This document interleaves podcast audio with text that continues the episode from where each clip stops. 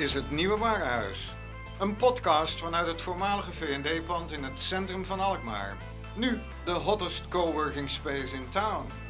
Je hoort hier niet alleen interviews en verhalen van en over ondernemers in het Nieuwe Warenhuis, maar ook gesprekken met andere entrepreneurs, creatieven en bestuurders over zaken in en om de Kaarstad.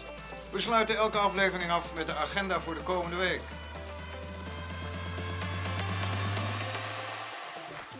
Learning lunches, meetups en events. Heb jij nieuws te melden over een event of je eigen business? Stuur een mail aan podcast.hnwalkmaar.nl Adverteren kan ook. Mijn naam is Flip Schult. In deze aflevering van de HNW-podcast zijn te gast de architecten van niet zozeer het Nieuwe Warenhuis, maar de architecten die in het Nieuwe Warenhuis hun domicilie hebben gekozen.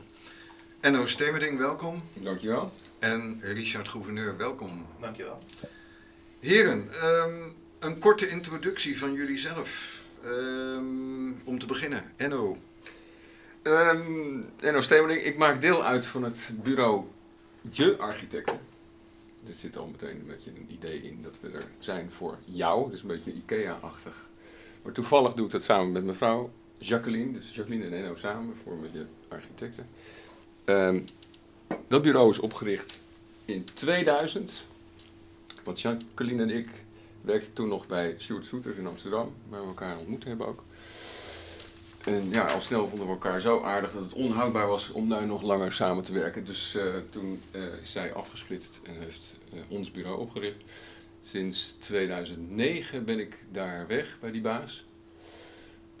En ben ik eigenlijk zelfstandig nu. alweer dus tien jaar. Ik ben, als ik even terugga in de geschiedenis, want ja, misschien is dat wel zo handig. van 1966 alweer ik heb de TU Delft doorlopen. Um, daarna ben ik bij Remcoa's gaan werken een tijdje. Um, ik vind bouwkunde vond ik toen eigenlijk al leuk, omdat het van alles um, combineert. Dus het is en alfa, het is en, be eh, en beta, het is schoonheid, maar ook techniek, het is ambacht, het is, dus een mooi vak. Bij Koolhaas heb ik trouwens gewerkt, moet ik even noemen, heb ik hier staan. Uh, aan het eerste duurzame gebouw zo'n beetje van Nederland. In de eerste duurzame golf in 1995 was dat. Universiteitsgebouw voor de gemeente, of nee, voor de Universiteit Utrecht. En daar zaten allerlei hippie technieken in, uh, dat is het educatorium. Toen hadden we het eigenlijk al, hè, duurzaamheid. Dat is daarna weer ingezakt en nu is het eindelijk weer terug. Om nooit meer weg te gaan, hopen we dan. Uh, dus dat heb ik daar gedaan. Bij Soeters heb ik vooral aan stedelijke projecten gewerkt. Dus dan gingen we provincie, steden gingen we een beetje opleuken met, met gebouwen. Mooie pleinen maken, goede plekken maken. Dat heb ik daar eigenlijk wel geleerd. Urban design noem je dat. En nu ben ik zelf bezig. Uh, we maken scholen, we bouwen vooral veel huizen voor mensen in bergen. Want daar is een beetje geld. Verbouwen, ja, dat, daar ontkom je niet aan als uh, kleinere architect. Ook mooi. Oké, okay, daar gaan we het zo direct eventjes over hebben, Goed. Enno, uh, wat, we, wat we nu doen. Richard. Ja, um, zelf uh, ben ik nu, in 2007 ben ik afgestudeerd aan de Technische Universiteit van Delft. Ik heb de lange weg gekozen omdat ik eigenlijk uh, timmerman wilde worden. Dus ik ben gewoon naar de LTS gegaan en ben daar begonnen. En zo elke keer een stapje verder, MTS, HTS, uh, tot uiteindelijk de TU Delft. En in 2007 ben ik gaan werken voor Hans en Architecten in Amsterdam. En heel, met heel veel plezier aan hele mooie projecten gewerkt. En sinds een drie jaar zelfstandig voor gouverneurarchitectuur. En dat is een heel divers scala aan projecten wat we doen, van utiliteitsbouw tot horeca, interieur, winkels, maar ook woningen nieuwbouw en heel, heel klein beetje verbouw, niet zo heel veel. Oké. De lange weg, zei je. Uh, ja, dat is behoorlijk lang, ja. Was je meteen al van plan om uh, architect te worden? Of uh, zat je op de... Nee, ik zat hier, hier aan de, in Alkmaar heb je de Bergerweg en daar zit een, daar zat een oude ambachtsschool en daar zit nu de Kunst uit Leen bijvoorbeeld. En, dat was mijn oude, oude LTS, daar heb ik leren kozijnen maken, bouwramen maken. ik hou ook heel erg van de techniek in de architectuur. Dus ik vind uh, het fascinerend hoe producten bij elkaar komen en hoe je daar weer een, een, een, mooi element van maakt. Ehm, ik vind het alleen jammer hoe dat soms tot uitvoering komt. En ik, dat vind ik belangrijk in de architectuur. Is dat je niet een standaard detail pakt en dan standaard producten tegen elkaar aanzet, maar dat je nadenkt over wat je met dat product, of wat, bijvoorbeeld met een kozijn, wat je wil uh, laten zien, wat je wil uh, uitstralen. En daar moet je Oké, interessant. Uh, samenstelling voor maken. Komen we straks op terug. Um, architectuur. Uh, mensen die in de architectuur gaan, hebben een visie op het vak, op de gebouwde omgeving, op ja, hoe en dat zijn we ons misschien lang niet altijd bewust, hoe uh, de wereld er, de gebouwde wereld eruit ziet. Um, Enno, heb jij daar een mening over? Hoe ben jij de, hoe ben jij de architectuur ingegaan? Uh, oh ja, dan gaan we even terug. Zeg maar. Dat is ja. ook goed. Uh, wat ik beschreef is dat ik ehm, ehm, eigenlijk niet zo goed wilde in het begin. Wat net zei, misschien een beetje. Uh, wat ik moest met mijn leven. Want ik kon allerlei kanten op. Ik vond biologie mooi. Ik vond uh, taal vond ik ook, ja, was ik goed in, vond ik leuk. Maar ik hield ook heel erg van Lego en tekenen. Dus ja, kon ook het ontwerp, kon, die kant kon ik ook op. Ik wist het even niet, toen ben ik in Rotterdam bestuurskunde gaan studeren. Dat was toen een soort veelbelovende studie. Maar daar werd ik uh, ongelukkig van. Ja, er waren een paar leuke vakken bij, maar het was zo technocratisch. Nee, dat was het toch niet. Er was geen doel, er was geen missie, niks. En toen ik bij bouwkunde binnenliep, dacht ik, ja, dit is het toch wel. Dus dat is een, je merkt het meteen, hè, bouwkunde. Dit, ja. Het oude gebouw, maar nu al helemaal. Je loopt daar binnen en er is daar een ja, community, noem je dat, maar echt wel een gemeenschap van mensen die dezelfde kant op willen. En die iets willen in ieder geval. Die dingen willen maken en die daar heel druk mee bezig zijn soms te druk, nachten doorhalen en zo. Het is echt een cultuur. Je komt in een hele nieuwe manier van leven terecht. Dat voel je daar al. Dus nou, dat klopt ook wel. Dat is wat architectuur mooi maakt. Dat je een missie hebt uh, en dat je kan werken aan ja, een mooiere wereld. Of in ieder geval, je kunt je visie loslaten op de wereld. Je laat iets achter. Je probeert meerwaarde te bereiken. Een vriend van mij heeft bij Deloitte gezeten en zo. Die zegt, ja, ik kan voor een klant, omdat ik uh, fiscaal voor hem een andere truc uitvoer 12 miljoen verdienen. Maar dat is niks, dat is alleen maar geld. Jij voegt waarde toe. Dan denk ik, oh, nou, dankjewel. Want ja, dit vak is inderdaad toch wel, uh, hoewel moeilijk, toch vaak gewoon hartstikke mooi. En voordat we, het, voordat we iets dieper ingaan op die visie, uh, had je die toen al? Of ben je die gaan ontwikkelen nee, dit ga je tijdens studie? Dit ga je ontwikkelen. Nee, dus het begon met een gevoel van dit is wel mooi om met elkaar bezig te zijn op die manier. Dit is, dit is een gaaf vak. Het heeft ook heel veel traditie natuurlijk. Hè. Bauhaus, Rietveld, alles wat daar in Delft nog een beetje, daar is het nog, nog steeds van doordezend. Zeker toen nog. Ja, dat, dat heeft iets moois. Wat mij toen opviel was de Amsterdammers, die kwamen naar Delft. Die, die hielden van die cultuur en zo. Die cultuur die werd daar ook wel hoog gehouden. Uh, er was ook debat en zo. Uh, zeker in de jaren zeventig. Dat, dat hing daar nog een beetje. In Eindhoven, daar ga je studeren bijvoorbeeld als je wat technischer uh, geïnteresseerd bent. Als je gewoon een gebouw in elkaar wilt leren zetten. Dus de culturele component, dat heb ik er altijd eigenlijk wel mooi aan gevonden. Om in Delft te studeren. En later kun je dat ook ja, proberen uit te leven in de praktijk. Wat best uh, wel eens lastig blijkt te zijn. Ja. Uh, maar ja, je hebt een missie, je leven vanuit de missie, daar word je gelukkig van. Wie zijn, uh, wie zijn je grote voorbeelden? Kan je wat namen noemen en waarom? Nou, het begon eigenlijk met uh, de, de stoere voorbeeld. Ja, Koolhaas, hè, die heeft daar zelfs even les gegeven, Rem Koolhaas. Oké. Daar heb ik dus ook even gewerkt. Dat was in de tijd dat we daar zelfs een duurzaam gebouw neerzetten. Maar achteraf, Koolhaas was niet geïnteresseerd in duurzaamheid. Dat kwam vanuit de universiteit, het moest gebeuren. En dat kun je prima combineren met een modern uitziend gebouw, bleek toen. Uh, later is hij veel meer natuurlijk de design, alleen maar design kant op gegaan. Ik weet nog dat ik bij Soeters zat en dat we daar toch echt een uh, debat over hadden van moet je wel naar China? Toen uh, Remco Haas een Chinese CCTV-gebouw neerzette. Dus dat, is, dat was een held en is nog steeds een held. Omdat hij ja, zo'n goed verhaal over architectuur heeft. En ook zo diep op de, op de materie ingaat. Richard, heb jij ook een, eh, een groot voorbeeld? Er zijn, er zijn wel meerdere voorbeelden die, eh, Ja. die, die tot uh, verbeelding uh, spreken. En ik, ik, ik hou bijvoorbeeld van een uh, architect, Peter Soemtor, bekend van een museum in Keulen, Columba. Hoe spellen we die achternaam? Soemtor is met een Z. Okay. Z-U-M-T-H-H-O-R, volgens mij, als ik me niet vergis. Museum en, in Keulen. Ja, en het belangrijkste of het bekendste werk is wel uh, Termen uh, in Vaals. Dat is een heel mooi zwembad, uh, bijzonder, bijzonder mooi vormgegeven. En de kwaliteit van het gebouw, dat weet je eigenlijk nu al, omdat hij binnen vijf jaar is tot een monument uitgeroepen. Dat, dat, is gewoon enorm. De, de, de, de omgeving heeft gewoon gezegd, ja, dit is zo'n mooi geïntegreerd ontwerp. Dit moeten we bij voorbaat al beschermen. Uh, ik weet niet of dat per se nou moest na zo'n korte periode. Maar het, het, het, het, spreekt wel wat uit als je zo'n soort zwaarte aan zo'n gebouw meegeeft. Ben je er ook geweest? Ik ben er nog niet geweest, nee. Ik, heb dus, ik ken het alleen maar van. Ik, toen ik bij binnen het vorige bureau waar ik werkte, hebben we heel veel uh, bureau-excursies gedaan om heel veel projecten te zien, om te leren van anderen. En net dat jaar ervoor waren ze daar geweest, dus gingen die niet nog meer naartoe. Mm. En tot op heden heb ik allemaal andere projecten willen zien en nog niet dit. En dit staat er nog, nog zo op, op een lijstje van uh, binnenkort gaan we daar nog iets aan doen. Maar dat gaat, gaat zeker gebeuren.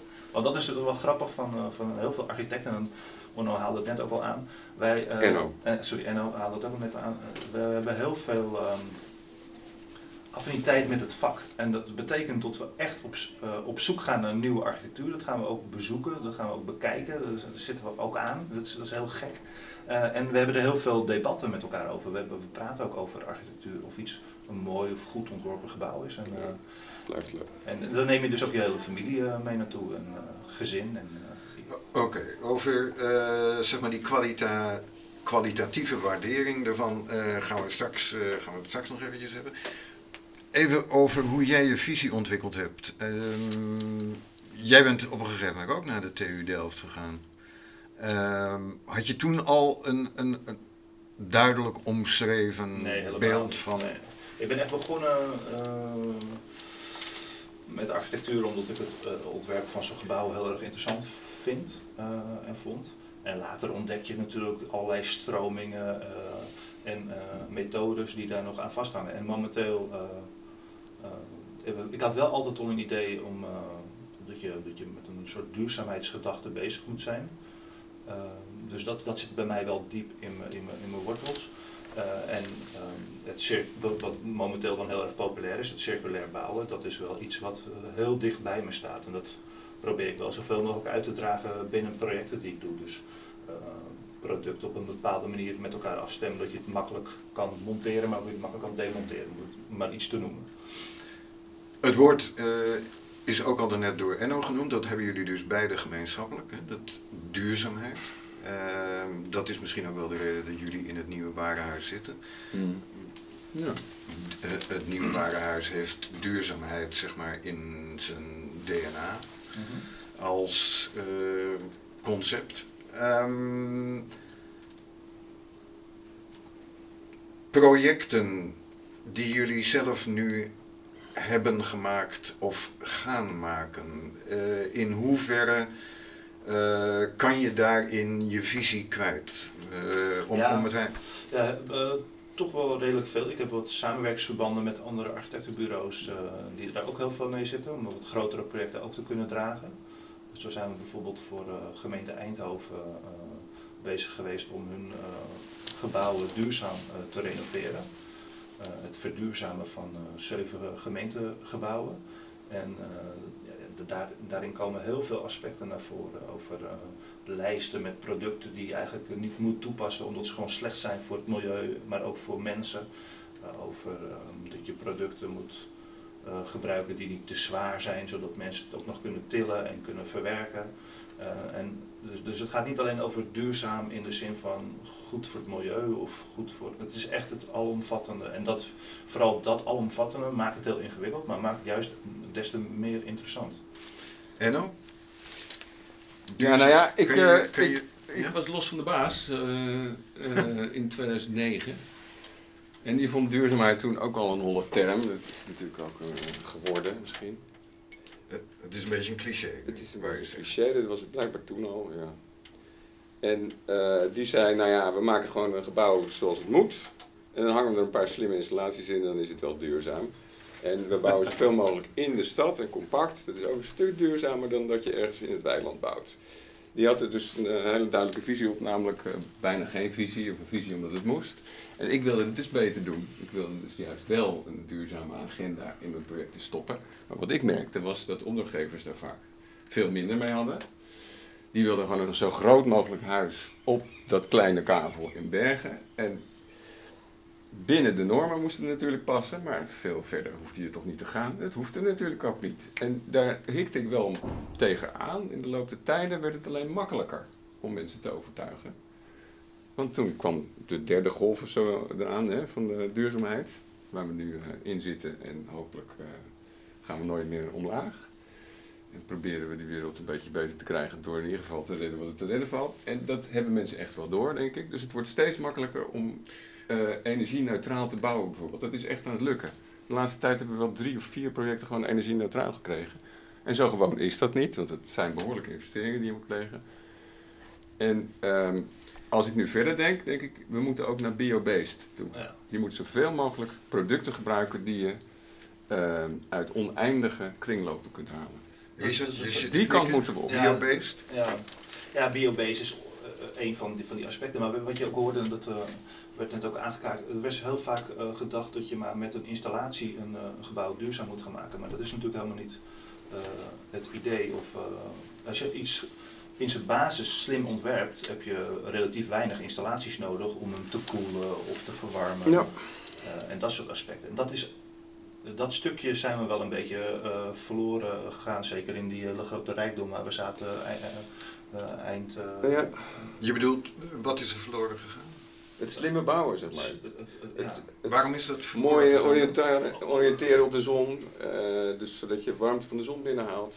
Maar dat, ja, dat is Voel voor- te zoeken en zo, zoals een Earthship in elkaar zit. Ja, het, Het is zo slim, daar hoef je bijna niks meer bij te doen. En dan je, heb je hoeft bijna, goed je kan met bij wijze van spreken drie ka- eh, kaarsen kan je je woning verwarmen in de winter. Als je, het- als je het goed ontwerpt met, met, met accumulerend vermogen, met eh, passieve gedachten, dus eh, luchtdicht, tochtdicht. Ja, maar ik wil eventjes terug naar de opmerking, het is verloren gegaan. Het is verloren gegaan ten opzichte van wanneer? Wa- Wanneer waren we dan wel Ik heb een keer plaatjes gezien van gebouwen in New York, of in ieder geval in Amerikaanse steden, ehm, van hoe wolkenkrabbers werden gebouwd. Ja. En dat waren alleen maar gevels. En dan zie je dus dat vroeger lagen de kozijnen echt mooi diep in de gevel, zodat als er zon op stond, kwam die veel later binnen en zorgde voor veel minder opwarming. Ehm, de ramen waren kleiner, dat was aan de ene kant ook wat minder goed, maar ja, wel prettig voor een beetje de koelte in zo'n gebouw. En naarmate de tijd verstreek, vanaf de jaren 30 richting de jaren 60, werden gebouwen steeds vlakker. Werd het alleen nog maar van glas. Het zag er natuurlijk heel technisch uit en fantastisch. En dat kon ook. hè, Maar dus het kon dat is- alleen maar door er waanzinnige hoeveelheid airco's in te hangen. En ja, daar zitten we nog steeds met die, die erfenis wat jij bedoelt. Hè? Ja. Nog steeds een beetje. Dat het Ja, allemaal dus technisch opgelost moet worden. Maar dat moet je natuurlijk vooral zeg niet doen. Want dat Wat- is, wat zijn jullie? In Nederland heb je dat dat is soort eindig. voorbeelden ook van projecten die in eh, 1940 zijn gemaakt, die, eh, of 30, waarbij eh, schalmgaten werden gemaakt eh, om eh, natuurlijke trek in een gebouw te krijgen. Zodat eh, gewoon met een natuurlijke trek geventileerd wordt in een gebouw. Nou, dat soort aspecten eh, hebben we. Schalm, schalmgaten. Schalmgaten, ja. Eh, eh, ja, grote openingen die rondom dicht waren. eh, Ja, ja. En met af en toe eens een gat erin om, om dus die, die trek te krijgen Schoorsteeneffect. een schoorsteeneffect eh, te, te realiseren. En, en, en, en later hebben we dat, omdat de technologie eh, ging verbeteren, en dat wilden we allemaal toepassen, net zoals de. En, en, en, eh, omdat, omdat dat steeds meer begon op te komen, hebben we dat allemaal toegepast. En het is hartstikke goed, want daardoor zitten we nu in een periode waarin een televisie voor iedereen betaalbaar is en, Mhm. en nuttig kan zijn voor Ik elkaar. kan ook afvragen hoe goed dat is. Maar, nee. Nou ja, dat is, daar zitten wel heel veel eh, voordelen aan vast. Maar, maar het, het, eh, het leuke is dat die, die, die, eh, ja, die opgang van die technologische ontwikkeling, of het interessante daarvan is, is dat we op een gegeven moment dat echt gebruikten om duurzaam te worden. En dat hoor je nog steeds ook. Mm. Dat, eh, over uh, tot, uh, warmtepompen, dat moet er dan zijn om duurzaam te zijn. Nee, dat is, dat is okay, niet okay. per definitie dan, dan, zit, dan, zit, dan, zijn we bij de, bij, de, bij de uitdagingen waar we anno 2019 voor staan. Met de plannen voor een klimaatakkoord en de energietransitie. Um, wat is in dat verband het meest uitdagende project waar je zelf aan hebt gewerkt of nog aan gaat werken? Enno. En dan heb je het over de energietransitie? Hè? Nou, we, we, zijn, uh, we zijn er net min of meer over eens dat, uh, geworden dat duurzaamheid een belangrijke rol speelt ja, in ja, de bouw. Ja. Um, heb je, heb je... Ja, nou ja, um, ik zit bij het uh, nieuwe warenhuis omdat ik gebeld werd door Iris op een bepaald moment. We zoeken nog een architect, want de gemeente heeft ons gevraagd na te denken over een plek ergens in Alkmaar, op Overstad. En wil je daar alsjeblieft uh, even over komen praten? En toen kwam ik tegen een stel mensen dat precies op mijn manier dacht over uh, bouwen, architectuur, duurzaamheid en uh, de wereld. wat ik tot nu toe in mijn eigen generatie nauwelijks tegenkom. Dit zijn natuurlijk wel wat jongere jongens. Zoals Richard ook bijvoorbeeld. Maar nou ja, dat klikte, zeg maar. Nou, zoveel verschillen jullie dan niet. Nou, en... uh, Laat het me niet over uit. uh, toen Lijkt wel dus alsof je een stokoude man zit, jongen. Nee, ja, nee, nee, nee dan, wij gaan elkaar ook even niet wat dat betreft vergelijken. Flip. maar omdat we nu hier zitten, ben ik alvast wat gaan schetsen aan de mogelijkheden van dit pand. Ja. Van de oude V&D. En omdat onze verdieping altijd een uh, kantoorverdieping zal blijven, in ieder geval iets anders dan een winkelverdieping, mm -hmm. moeten we nu toch echt gaan nadenken hoe we hier langer kunnen blijven zitten. Want we mogen langer blijven zitten van de eigenaar. Heel goed. Tegen een redelijke huur hopen we. Maar als je dat dus goed wil doen, dat lijkt me echt een uitdaging dus, dan moet er veel geld op tafel komen. Want als je het echt goed wil doen, moet eigenlijk het hele dak moet bijvoorbeeld gewoon aangepakt worden en geïsoleerd. Want er ligt nog niks. En de, de, eigenaar zegt, we hoeven niks te doen, het is een monument. En je hoeft dus inderdaad volgens de regelgeving niets te doen aan een gebouw als het een monument is. Anders zijn er allerlei regels, dan moet je echt wel energie-neutraal in 2025 al of zo, of in ieder geval label C, en daarna wordt het nog allemaal stringenter. Dit gebouw dus niet, we moeten het allemaal zelf gaan ophoesten, maar we zijn het aan onze stand verplicht om dat wel voor elkaar te boeksen. Dus als er iets uitdagend is, als je het zo vraagt, dan is het het project voor uh, het nieuwe warenhuis.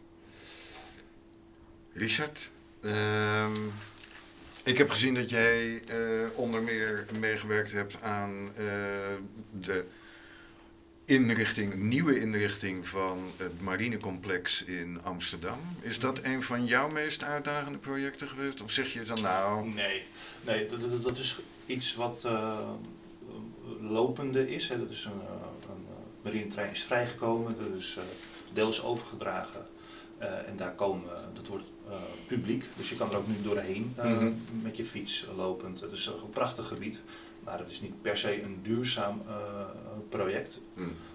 dus dat, dat heeft een hele andere soort, dat is echt een tijdelijk project eigenlijk, zo moet je dat het beste omschrijven. Het is nu een tijdelijke invulling van het gebied om te kijken waar de gemeente of de stad Amsterdam eigen behoefte naar heeft. En ze hebben dat heel bewust zo gedaan om een periode van 5 à 10 jaar vrij te houden, uh, tijdelijke invullingen te geven, om niet gelijk tegen de hoogste opbod uh, een soort gated community-achtige omgeving te krijgen, wat je veel in Londen bijvoorbeeld ziet. En daar zijn ze heel erg bang voor, dus niet de, de, de hoogste prijs uh, krijgen en dan allemaal hekken eromheen en met allemaal mensen die er nooit komen. maar om het echt terug te geven aan de stad Amsterdam. Dat is, dat is uiteindelijk wel de, het idee voor dat gebied. Maar wat voor, voor, wat voor mij echt uh, belangrijke dingen zijn, is bijvoorbeeld we zijn nu uh, bezig met het Vondeltuin in het Vondelpark, maar ook Eindhoven, dat loopt ook nog steeds. Is, dat, dat, die twee projecten hebben voor mij echt, zeker circulair gezien, heel veel stof doen opweien. Omdat daar ook bijvoorbeeld een opdrachtgever zegt van ja, we moeten goed nadenken over hoe we met die grondstoffen omgaan. In hoeverre is jullie inbreng uh, daarbij bepalend? Uh, Enno zei eerder in het gesprek van ja, ik eh, ga opdrachtgevers dan proberen te overtuigen dat ze duurzaam materiaal moeten gebruiken. Mm. Hoe ervaren jullie dat? Ja, dat is wel, eh, dat hangt er een beetje vanaf. Je moet een beetje, sommige opdrachtgevers vinden, vinden het vanzelfsprekend en die willen dat ook en die kunnen dat ook. Uh, je hebt ook opdrachtgevers die zeggen van ja, ik kan, kan het wel betalen, maar ik wil het gewoon, ik heb er niks mee. Dus niet in mijn achtertuin. Ik vind uh, uh, duurzaamheid heel goed in Nederland, maar niet in mijn achtertuin. Dat soort uitspraken krijg je dan, dus niet in mijn portemonnee. Dus dat is, dat is best wel bijzonder. Dus voor, voornamelijk Anno overheid. 2019. Ja, nog steeds. Dat wordt ja. best wel. Ja, dat, dat, is nog steeds wel dan. want uiteindelijk is iemand moet het wel financieren en en, en, en er moet een soort van, um, hoe zeg je dat, uh, businessplan achter zitten die geld op kan leveren, of althans dat er een meerwaarde kan uh, ontstaan. En voor een particulier woonhuis hoeft dat niet per se direct uh, een meerwaarde te geven. Dus mm. je moet best wel veel handvatten pakken om te laten mm. zien dat duurzaamheid ook een meerwaarde heeft, niet alleen in um, je, je beleving van jou op dat moment, maar ook dat je over tien jaar een huis hebt dat nog steeds verkoopbaar is en in dezelfde groeiontwikkeling meegaat als woningen die eromheen staan. En dat is natuurlijk, en, en, duurzaamheid staat ook vaak nog wel een beetje in de geitenwolle sokkenachtige zien. En dan moet je ook een beetje tegenaan vechten. En nou? Uh, nou, misschien heb ik een ander soort opdrachtgevers de laatste tijd, misschien ook. Uh, maar ik ben nu bezig met een project. Of nou ja, ja, daar gaat het de goede kant op. Kan je iets specifieker zeggen? Het gaat om een, uh, een, villa uit 1917, een landhuis moet ik zeggen. Gebouwd voor een Amsterdamse familie uh, aan de Groeneweg in Bergen. Ja, meer mag ik er niet over zeggen. En uh, daar, mijn opdrachtgeefster, die wil graag daar een hele mooie sfeer in bereiken. Ze heeft zelfs gezegd, we gaan hier een Temple of Love maken met mijn nieuwe man. En dat moet gewoon een, een hele prettige plek worden. En die ziet dat juist als een pre. En dan heb ik het over de biobased materialen. Dus als we daar werken met houtvezelisolatie, kun je zo in de grond stoppen en dan is dat gewoon prima als het gebouw eenmaal uh, gesloopt wordt, wat je niet hoopt in de komende 300 jaar. Leemstuk, waardoor je ook een heel veel beter binnenklimaat krijgt. Dan heb je een leemstuk. Dus eigenlijk gewoon uh, aarde, wat je, maar dan met een mooie witte kleur, met dat zand erin en een beetje een glimmertje. En dan krijg je dus een hele mooie sfeer ook in het huis. De akoestiek verbetert ervan. Al dat soort voordelen zorgen ervoor dat daar wel uh, wordt gezegd, nou we gaan wat meer betalen misschien dan als we de spullen van de plank halen en gewoon bij de traditionele bouwmaterialenhandel halen. Want ja, dan zal het echt wel 20% goedkoper zijn. Maar dat telt hier even niet. Dus voor een bepaald soort opdrachtgevers die inderdaad misschien in een wat esoterische hoek zitten, die begrijpen het wel. Die begrijpen het al. Die zijn wat mij betreft de voorhoede. Ja. Het doet me denken aan een verhaal wat uh, een tijdje geleden in uh, het Financieel Dagblad stond over de architect Friso Woudstra, die een van de ruïne had gekocht. En die helemaal verbouwd heeft. Uh, en die nu gebruikt, na daar kapitalen aan besteed hebben, uh, als een showcase voor waar hij toe in staat is. zie je dat voor je? Dat je dat zou kunnen doen bijvoorbeeld met wat jij nu doet, ja. uh, Richard met dat project in Eindhoven. Kan je straks zeggen tegen opdrachtgevers, moet je even kijken. Ja, ja dat helpt wel. Kijk, uh, uiteindelijk is het een soort bewezen technologie natuurlijk. Uh, en, um, dat heb je ook in uh, nieuwe uitvindingen op, bij, bij start-ups, hè, bewezen technologie. Maar dat heb je ook in, in de bouw. Um, en wat, wat, wat Enno net aangaf is, uh, op veel, veel van die aspecten bio-based materialen zijn over het algemeen wat duurder in de aanschaf. Um, maar dat komt ook omdat het nog niet zoveel wordt, wordt aangeschaft. En, als je, als, dus in het begin moet je heel veel moeite doen om heel duurzaam te zijn. En het zou natuurlijk wel mooi zijn als we dat heel snel kunnen ontwikkelen, waardoor je niet meer zoveel moeite hoeft te doen om duurzaam te zijn. Dat je eigenlijk moeite moet doen om niet duurzaam te zijn. Maar mm. dat soort aspecten, dat zit er gewoon in onze samenleving. Dat zit ook in, ga naar de supermarkt en kopen, uh, koop iets, er zit altijd plastic omheen. En dat kost je gewoon moeite om mm. plastic te verminderen thuis. Ja. Daar zijn wij best wel behoorlijk mee bezig. En nou, dat, dat, daar moet je toch wel... Uh, uh, dan kan je niet zomaar even de supermarkt in rennen en even iets pakken en dan weer weg. Dan, dan zit je gewoon verkeerd. Dan heb je allerlei troep voor de leek, bi- bio-based, wat verstaan we eronder? Eh, biologisch gebaseerde materialen, dus wat, wat Enno net zei, dat je heel weinig... Houtvezel, Ja, het oneindige bronnen. Dus in principe van de levende natuur betrek je je bouwmateriaal. Dus eh, bamboe is een goed voorbeeld. Het groeit ook nog heel snel. Dus dan mag je ook... eh, ik heb de laatste gedachte over gehoord. Een eik groeit in 50 jaar. Dus als je eikenhout toepast in een gebouw... dan moet dat gebouw minstens 50 jaar blijven staan. Want dan kun je weer een nieuw gebouw neerzetten. Eh, bamboe, eh, dat groeit vier jaar. En daarna kun je elk jaar oogsten van bamboe. Je zou desnoods een winkelinterieur van bamboe kunnen maken.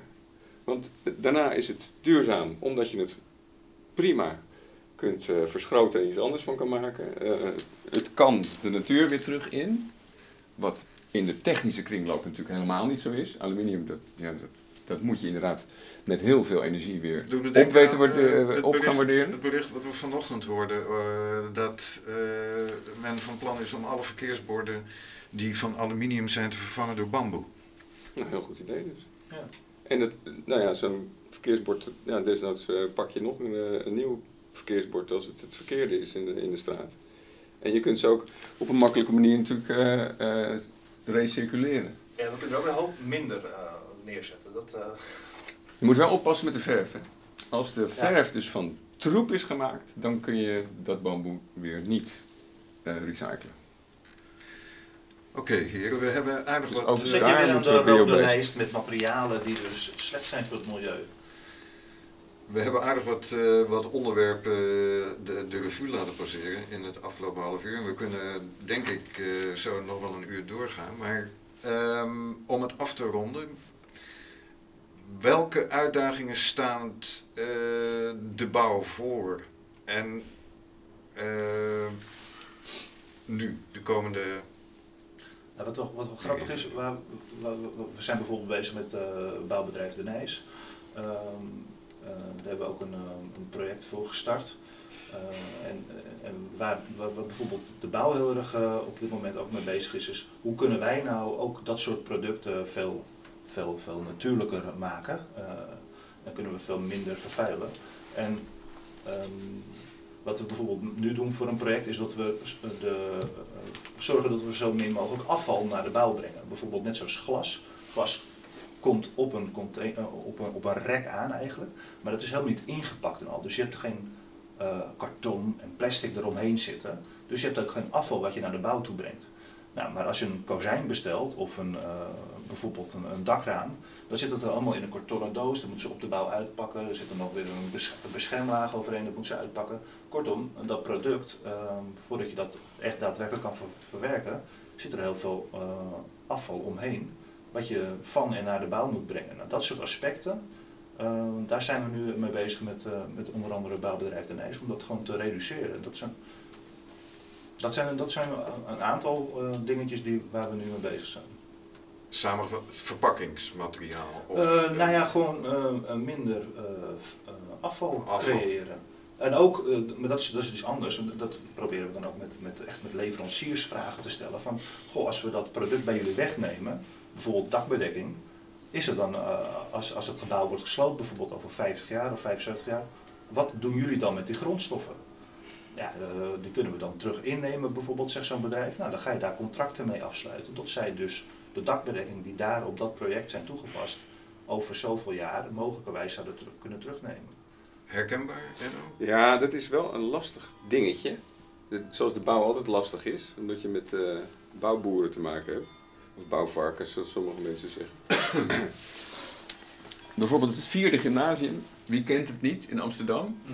Een modulair, circulair opgezet project. En dat was zo modulair, dat kon je uitbreiden. Dat zou je kunnen uitbreiden. Ja. kon je uit elkaar halen en ergens anders neerzetten, want het stond op houthavens. En toen hadden ze inderdaad een uitbreiding nodig. En de school wilde wel doordraaien. En je kan natuurlijk heel moeilijk een eh, gebouw uit elkaar halen in een zomer en weer helemaal opnieuw opbouwen.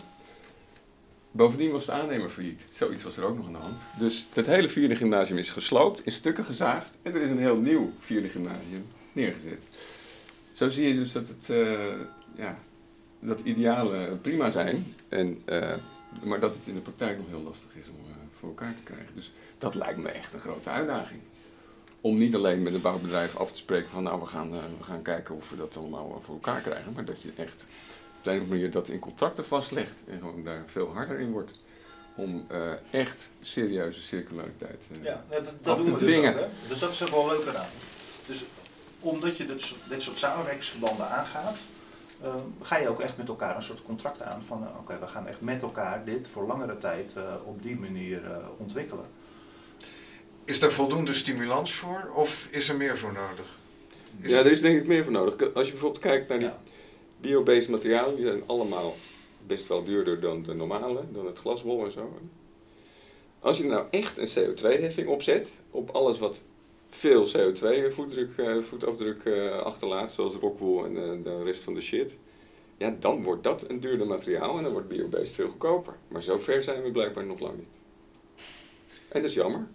Maar dat, dat ja, natuurlijk zijn er kansen. Maar de industrie Dus als die er verweert zich er tegen. CO2-heffing moet, er moet een CO2-heffing komen. Ja, tuurlijk. Dat moet altijd. Dat moet al, eh, zeker. Zonder meer. Richard eh, zit. Eh, ja, maar dat, gaat- Dat zou gaat hier zo- ook helpen, ja. Dat klopt, maar dat gaat zoveel verder dan, eh, dan, Dan- dat dit hoofdstuk, zeg maar. Eh, Ja, maar ik denk wel dat we daar niet uit eh, aan ontkomen. aan ontkomen. nee. Mhm. Denk je dat de bouw daar gunstig op gaat reageren? Ik denk dat de bouw er helemaal niet echt op reageert. De bouw gaat het verschrikkelijk vinden. De betonindustrie alleen al, wat daar niet voor eh, energie in gaat zitten. Dus En dat wordt nu allemaal een beetje, ja, dat zo duur is het allemaal niet. Het wordt nu allemaal weg. eh, Nou ja, goed, Weggedacht, maar de, de betonindustrie is daar wel allemaal heel slim doen. Dus die zijn wel echt bezig om eh, bepaalde grondstoffen te vervangen of opnieuw te gebruiken. Bijvoorbeeld door eh, eh, granulaat te, verho- te verhogen. Dus een beton wordt gemaakt van een aantal bestandsdelen. En dat kan je met allemaal nieuwe bestandsdelen doen. Maar je kan ook zeggen van nou, sommige bestandsdelen kan ik vervangen voor Gerecycled beton bestaat ook. een materiaal wat we ergens anders vandaan halen. Maar eigenlijk moet je beton vermijden, moet je houten gebouwen maken. Precies. Dat- Weg met die beton. Dat zou een, Weg met een- staal. een onderdeel kunnen zijn. Ik denk niet dat je alles in hout moet gaan bouwen. Dat Denk is echt iets heel anders. Maar je hebt bijvoorbeeld ook eh, kalk. Je hebt kalkzandsteen waar we heel veel binnenwanden mee maken. Je hebt nu ook producten die eh, niet met. eh, dat het zijn geen kalkzandsteen, maar dat, dat is een ander soort product. En die verharden door middel van CO2. Dus eigenlijk gaat daar CO2 in zitten. Dus die absorberen CO2. Ja. En dan ontstaat er een nieuw product. Nou, dat soort technologieën. Eh, En dat is dus ook een beetje bij obese, oftewel, of, of, of een beetje met technologie eh, geholpen, eh, scheikunde. Eh, Die hebben de toekomst. die hebben wel de toekomst, ja. Ja, dat ja. open, ja. Heren, Richard Gouverneur en eh Enno Stemmerding, hartelijk dank voor jullie deelname aan eh, de HW Podcast. Waar Graag gedaan. kan men jullie bereiken om eh, interessante opdrachten mee te bespreken? Richard, wat is de makkelijkste weg om jou te bereiken? Eh, E-mailadres, langs- eh, website. eh, website gouverneurarchitectuur.nl. eh, Enno?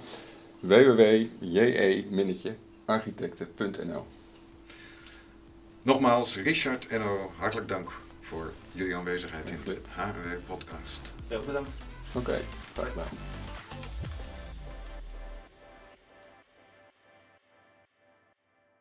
De agenda voor de maand april. 1 april, en dat is geen grap. Meesterconceptbedenker Gerjon Roker gaat in op goede ideeën. Waarom zou jouw idee aanslaan en hoe breng je het? Wie moet je mee hebben? Creatieve Universiteit Alkmaar.nl 3 april. Learning Lunch met Anke en Kara. Samen schreven ze een boek en geven ze trainingen in de wereld van de zorg. Tijdens deze Learning Lunch delen ze hun inzichten over dat proces. 3 april in het Nieuwe Warenhuis zelf aan het Vijvertje 2. 5 april, Google kampioen.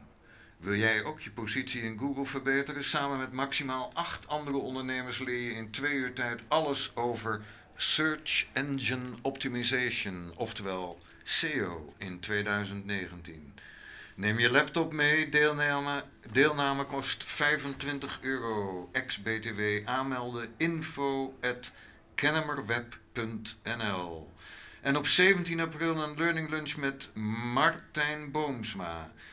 Nog geen lid van AW, maar wel CEO van Labrooms. Hij vertelt hoe hij bedrijven verder helpt met creatieve werksessies op inspirerende plekken. Learning Lunch in HNW. Tot ziens!